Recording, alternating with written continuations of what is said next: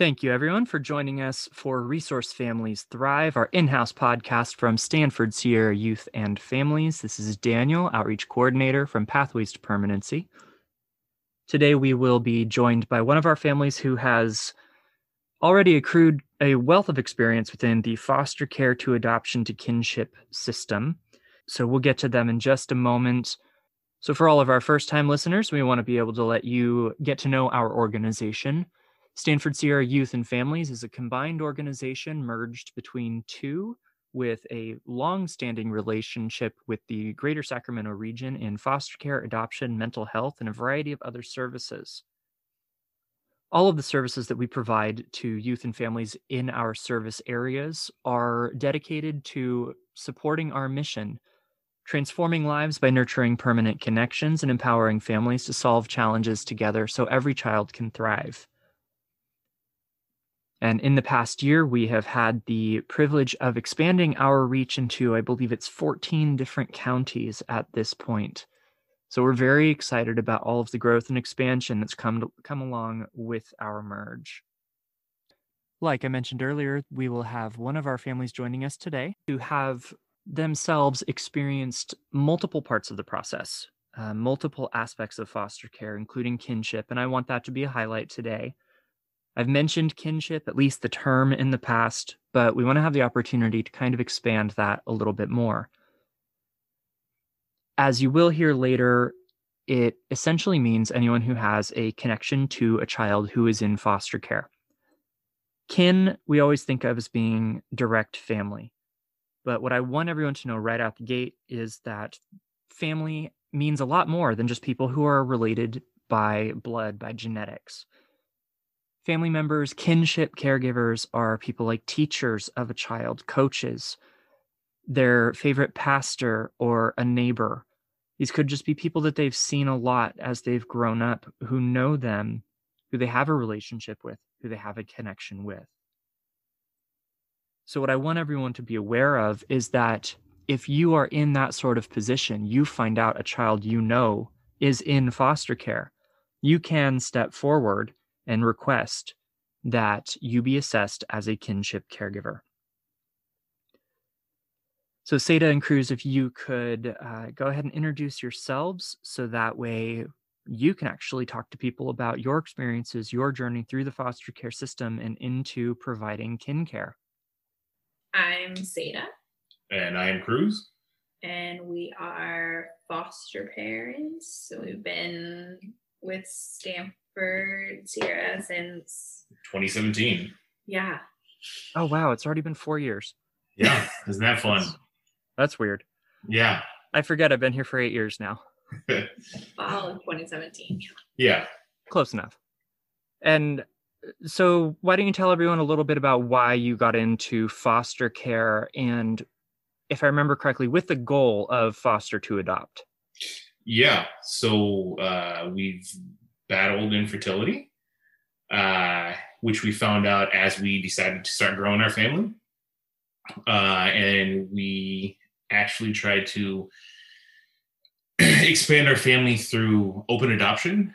Uh, and we spent about a year and a half doing that and got almost all the way through until you find a match. And unfortunately, we got uh, email one day stating that the adoption agency that we went through that was in business for 40 plus years, almost 50 years, uh, went bankrupt. So every everything that we put in to work for uh, for the last year and a half was gone. And our options were if we're willing to put ourselves into that, or if we're willing to do foster to expand our family. So we figured we did the open adoption that way. Let's try it this way. And I think that really that process really opened us up to having like an open relationship with birth families yeah, and kind of opened our eyes to the other side of the foster or adoption journey in general just having that perspective of what the birth parents are going through um, whether they're choosing to place for adoption or in the this situation are in the foster system and are trying to reunify um, or maybe not able to reunify and move through adoption that way. But yeah we read a lot of books for that uh, mm-hmm. about perspectives on um, parents who place their children for adoption. And it really gave us uh, a different perspective to see because I think going into it, we we were like, oh, I know I felt uncomfortable when we were first talking about it, and after reading and learning uh, how openness helps the kids, then we I I changed my perspective, hundred percent. We had the chance to listen to a birth mom talk about placing her child and then um, the relationship that she built with her child adopted family afterwards and that really opened my eyes to like the different possibilities and how scared she was about having that relationship. And then also just like how that can play out in various different ways but um, how important it was and how successful and how resilient the kids were in that situation because not only was it her child that was um, adopted, but then there were also other siblings in that in the adoptive home, and so I thought that was really interesting how they all adapted to that relationship and that situation. I think a lot of people don't think of all the nuances and complexities in our social system and lives, like step parents and all these different things. It's like there's tons of ways to make a family. And so this is how we chose to build ours. Mm-hmm. So, with that in mind, uh, your your ideas around connection with birth family, you've adopted one, mm-hmm. and so what is his relationship like with his his original family, with his birth family? Um, we always refer, refer to it as his first family, and so that's what we started with. And I think really early on, we realized and made that a priority for him is to have some connection to his first family. Um, and we just didn't know what that looked like. He his plan was always to reunify, and so that had a lot of different nuances to it along the way. Hmm. Um, but we really thought it was important to foster that connection and um, early on made sure that he had a first family book that he could have and look through and that he knew the different people in his first family um, and where they lived and all the different things that were going on with his particular case. And then as his case moved further down the road um, we made sure that it was clear that we wanted to keep that open relationship. And so he has ongoing contact with his first grandma um, on his mom's side. And they we exchange photos with her online. So it's all anonymous.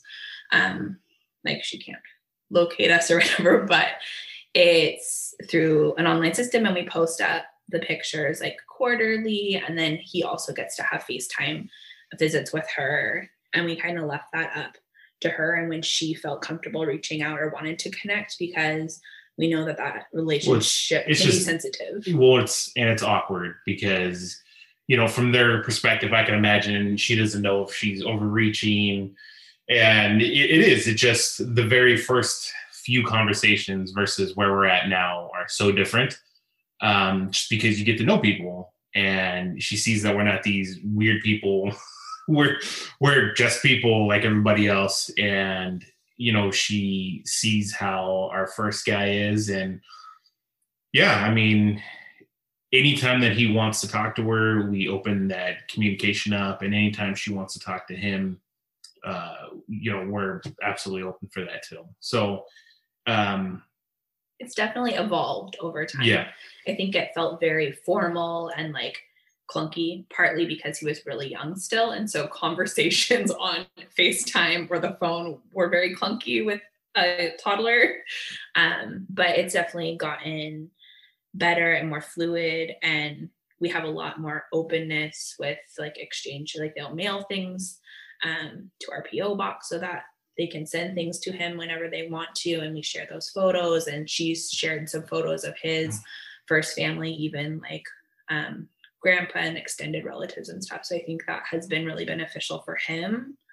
Um, and we really try to key him into if he has questions about his first family, that he can always ask her um, when we don't have the answers. I've I've known people who have done closed adoptions or people who have been adopted in closed adoptions. And one of the things that is a common theme with closed those those people who have been adopted speak to the fact that they don't have answers to questions. Yeah. they don't know who their family is. Even basic questions like medical stuff they can't fill out family medical history. They they don't know um, a lot of stuff about why is the biggest thing. So thank you for seeing the importance of that relationship and that connection. Um, and that was a big part of continuum of care reform was um, making sure that we do develop that relationship with birth families even if you know if the plan is reunification certainly maintaining that but even if the plan does wind up being for permanency like guardianship or adoption. And so another big thing and a big reason i wanted you two to speak with me today is that continuum of care reform and resource family approval also um, brought an emphasis of kinship care so you two have been through literally every part of this process through general foster care into adoption, which was its whole own thing because of COVID. I know we could spend an hour talking about that by itself. Definitely. Uh, so, how did your kinship journey start? Well, uh, I think more so than anybody else in our families, family has always been the the most important thing to us, just out of anything. Um, so yeah, we were doing our process of fostering. I think we were about a two years into it. We weren't.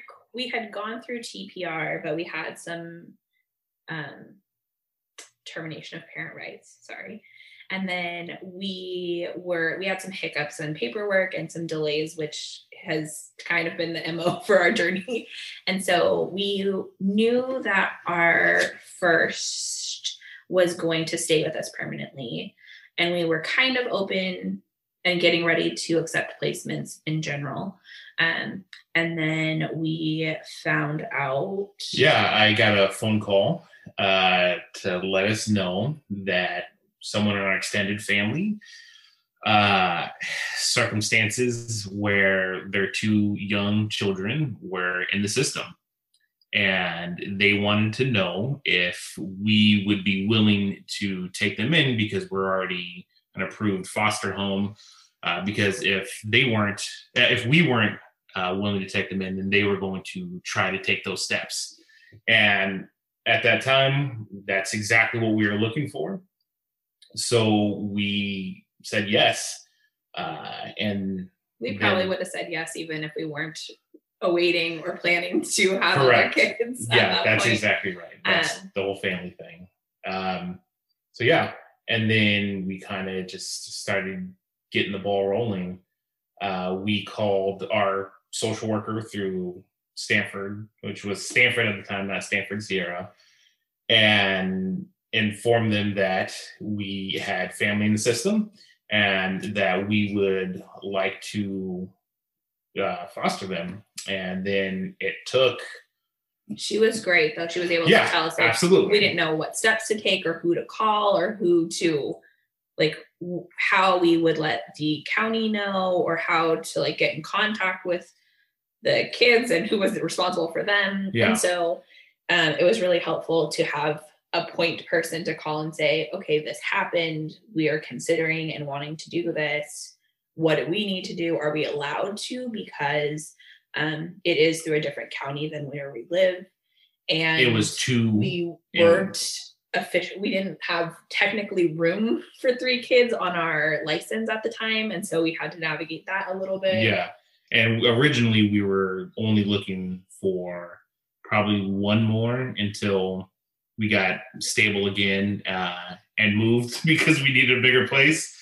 Uh, and then yeah, it just happened that there was two, and so we got all the Stanford side was able to deal with the logistics of our license and that thing, and then also just support while we made the phone calls um, if a social worker didn't get back to me, then it helps sometimes to have another social worker to call on them and be like, hey, I'm a social worker, please call us back. Um, and so that was really helpful. And then so it took about a month for us to actually have like a like get to see them again because it was the first time we saw them in about a year. Mm-hmm. Um, so yeah, then we hung out at a park when it was a million and a half degrees outside. Pre-COVID, I mean, just to yeah. clarify. Uh, those poor boys. Yeah. they, they don't do well in heat. So we got to do that first visit with them. It was it actually lasted a lot longer than we had planned for. And so that went really well. Mm-hmm. Um, and then we had a county social worker come to approve our home um, from the county that they were in. Mm-hmm. And that went really well. And then we, I think we picked them up like two days later after that, after she approved our home. Yeah, I think, I think three, three to four days later, we picked them up. So even already being approved, having the home study on file, having a kiddo in your home, they still wanted that county social worker still wanted to make sure to do a check before they placed with you as kin. Yeah, absolutely. Um, and it was just really interesting because a lot of it had, I think, to do with boundaries yeah. of having appropriate boundaries with the bio parents and what our relationships were with them. Um, we had had conversations over the phone about like some of those things, but I think it was more about meeting and seeing us um, and having those in-depth conversations about like what our plans would be what our limits or um, strictness with those boundaries we're going to be moving forward and there are some issues with boundaries with other extended family members. And so i think part of that conversation was just to say that she had seen us but also to have those more in-depth conversations and make sure that we were really serious about maintaining good boundaries with bio parents. And um, make sure we follow the court order uh, because in some instances some extended family were not allowed visits and she wanted to make sure that we understood that and that that's what we were going to do because yeah i i would assume some people don't do that. And i think us having been foster parents prior to the kinship really helped us like navigate that whole process because we were very used to having clear boundaries because our first we didn't have any personal connection with his bio parents or his first family. And so we were very clear on what was expected of us as foster parents and so i think we came from that lens of like we are treating this first as a foster placement and how we were looking at it and as kinship and our family second and we knew that that sometimes might mean that we don't get to go to a family function or we can't have a phone call with you or a FaceTime visit with you right now until we go through the proper steps. And so event we did advocate for those things um, and follow up and always like double check. But I think a lot of it was just, are we willing to do that? Mm-hmm. Um, and kind of put some of those relationships on hold for what was the best interest for the boys. Yeah. That's exactly right. Would you say this has had any impact like on your relationships with extended family? Yeah, I would I would say for sure. Um so there, I wouldn't say there was a coldness uh, with our first foster, but there definitely was an awkwardness with our siblings and our parents as to they don't know how warm to be with him um, because especially at that time we we kept a lot of the information to ourselves uh, so you know it was difficult for them to be like oh this is my grandbaby or like this is my this is my niece or nephew uh, for our brothers and sisters. Uh, so we saw the difference almost immediately when it came to how they two boys were welcomed. Because uh, in fact the very first time that they saw one of my siblings uh, they were given a, a hug and a, and a, kiss on the cheek which is generally what we normally do for our family members uh, and i think it was the very first time they ever did that for our oldest. So it was very interesting to be like, wow, you literally did that the first time you quote unquote met the two younger boys, but you didn't do that the first time you met him. That's that's kind of there are some differences awkward. in case situation. So our like I said, our first was very heavily reunification, and we made mm-hmm. that really clear in the beginning with our family because we wanted them to know like we were helping support that process. Um, and I think with the boys, the outcome was a lot more clear up front that this was most likely going to be a permanent plan, um, just based on a lot of the circumstances that were happening previous with other kids and other things that had happened long before um, they were with us. So I think that piece had something to do with it. We also made the conscious decision to not tell some of our family that they are kinship placement. And so my family does not know that they are biologically related related to us. And they that partly comes with we don't share a lot of our foster information because it's not our information to share with other people. Um, it's confidential. And so we try to limit as much information as possible. There's lots of probing of do they see their bio parents or their first family and blah, blah, blah. But I think we have, in doing this, we have mitigated some of that the second time around. Yeah, absolutely. Um, and so that's a unique thing to navigate now as we're further down the road. Um, but definitely in the beginning, especially with our first guy, it was a lot of questions about what happened and us saying we are not going to tell you or we would just straight up just say we don't know uh, whether that was the truth or not because it was always easier. Uh, so they knew the second time around even if they asked we would not give any information. So that has helped a bit. Yeah but overall there are definitely some awkward situations that happen as for like a relationship with the closer members of their first family and like that relationship with them and us. Um i think there has been some like up and downs. We've seen some we're really glad that they're with you and they're safe and they're well loved and we're so happy that they have you moments. And then we've also seen a very quick switch in we now have more contact like those family members now have more contact with first parents and then there's like reverting back to um, some of the like denial of what happened or the actual events or the actual unsafety of the situations. Yeah so i think some of that has come in waves and ultimately i'm sure there will be more complications in the relationship as we move forward um, because their plan is also adoption. And so I think uniquely we struggle with a lot of relationship things early on with our first.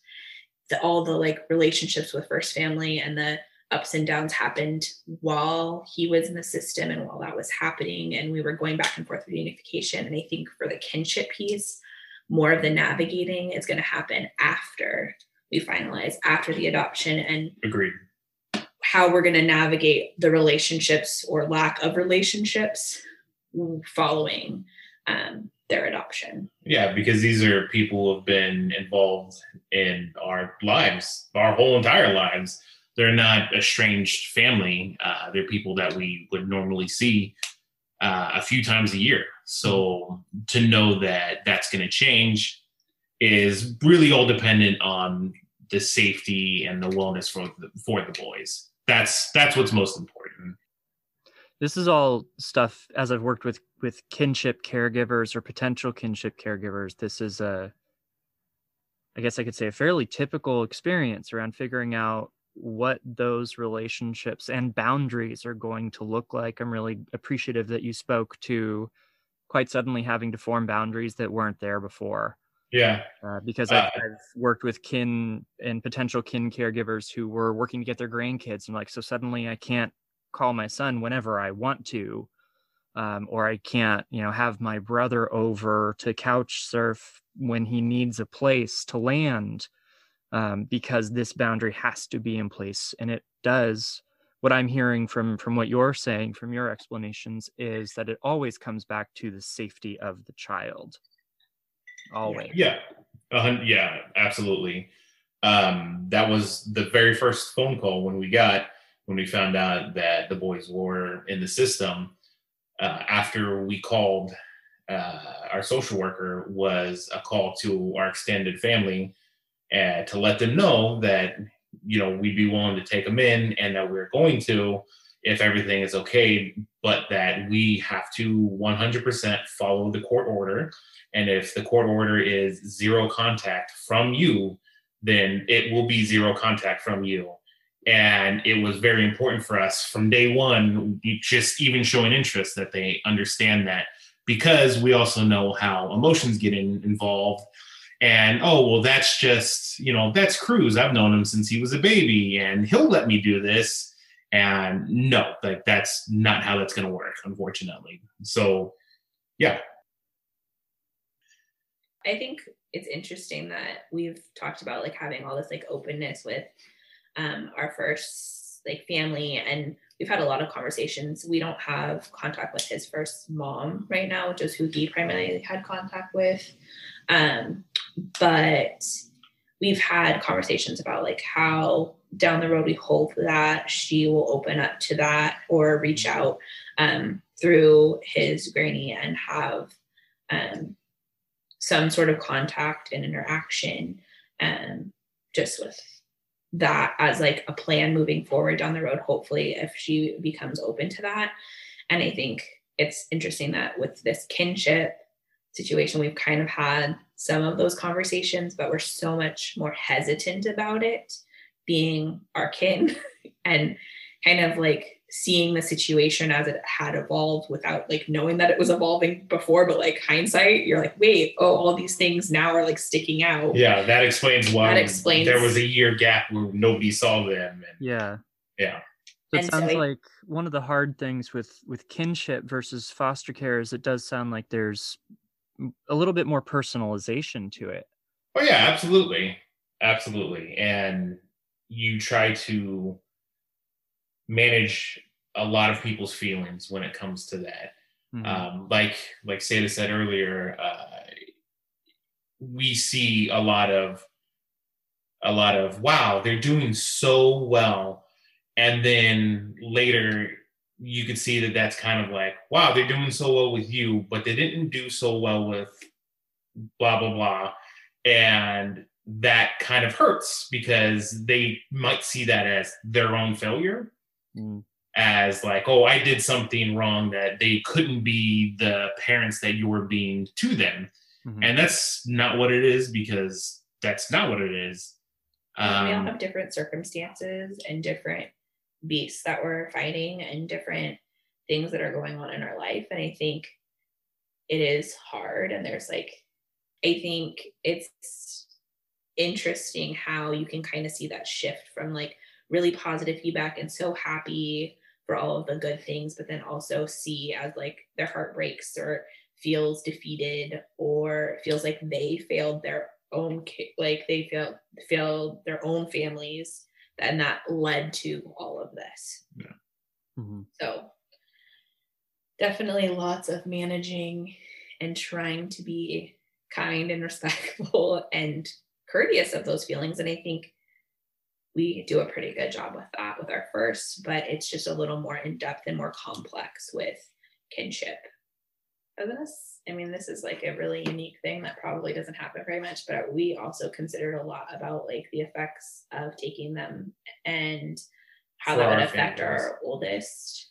We've been doing a pretty good job not mentioning that Quack is black.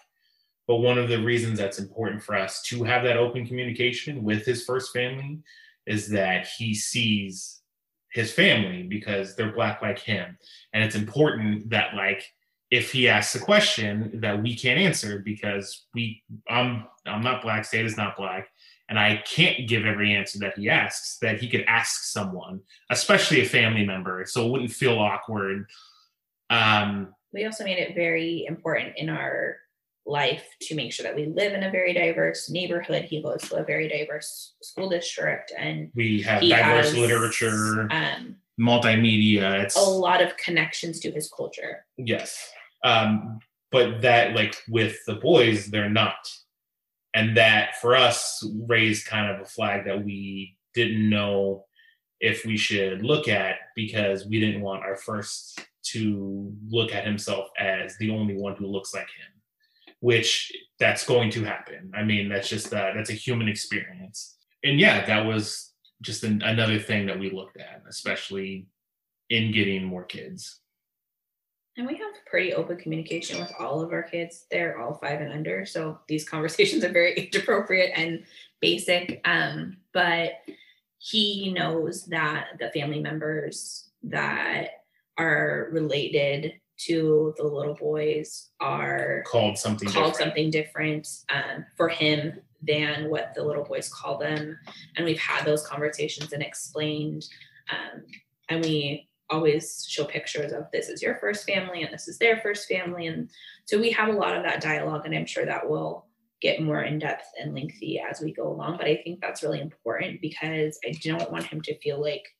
well, I didn't know that about them or feel like he's like excluded because his first family is not part of our first family. Everyone's first family. And he asks, he's like, who's your first mom and who's your first dad? And so we have those conversations about my first mom is grandma.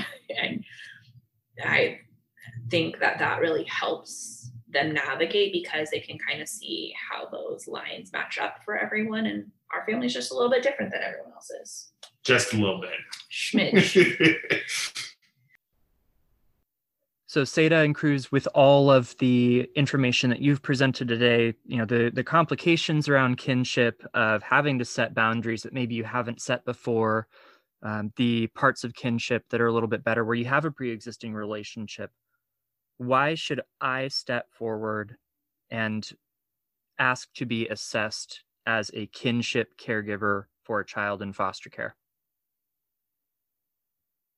I think you should step forward because you are a link to these kids or this child's first family. And that is something that cannot be replaced um, or represented in another way. So I think it's really important to have those connections. And if kids can live even for a short time with people who have that connection, it is so important. to bring some stability and some normalcy, but also if it turns into a more longer term um, situation, they will always have that connection and that link to people who knew or know things about their first family, about family names or traditions or cultural things or holidays and all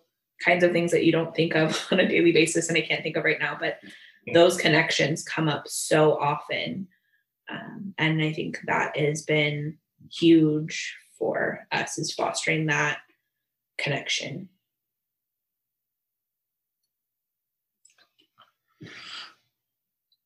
I would say that you should step forward because family is very important to most people. And if it's important to you, this is a way that you could help make a not so happy situation a little bit easier for the kids. Um, because as for your family members, yeah, for your family members, because when children are removed, it's tragic for the parents and it's tragic for the kids. And it's always nice to know that there's a family member who's willing to come forward and maybe help ease that tragedy uh, a little bit compared to not knowing. That's the biggest thing is you answer a question of not knowing. Um, we've made we've met a lot of amazing foster families uh, that are doing really great work. Uh, but in the end, when someone might look at it, it might be a stranger to them, and you aren't. You're a family member that they saw maybe in diapers, maybe grow up, maybe in high school, and they see the adult that you are now, and it just it's almost giving them a hug, letting them know that it's going to be okay. And you don't have to be a, like a close family member, like a sister or a brother. Um, you can be an extended family member, an aunt, an uncle, a cousin, a neighbor, a teacher, a daycare worker. Um, I think it's important to know that like the family connection goes far beyond just your immediate family. There's a community of people that your family interacts with. And so it's hard work and it's difficult to have strict boundaries, but those boundaries are for a short designated period of time. And you can always work towards having good, clear boundaries and still having contact and communication. And there's lots of love to give. So just give love. Thank you both. Seda and Cruz, thank you so much again for joining me today to share your experiences across the spectrum of being resource parents, again, going through the approval process with two agencies uh, within your personal journey. And then on top of that, going through the foster care experience and the uncertainty of not knowing if you're going to be able to adopt right out the gate.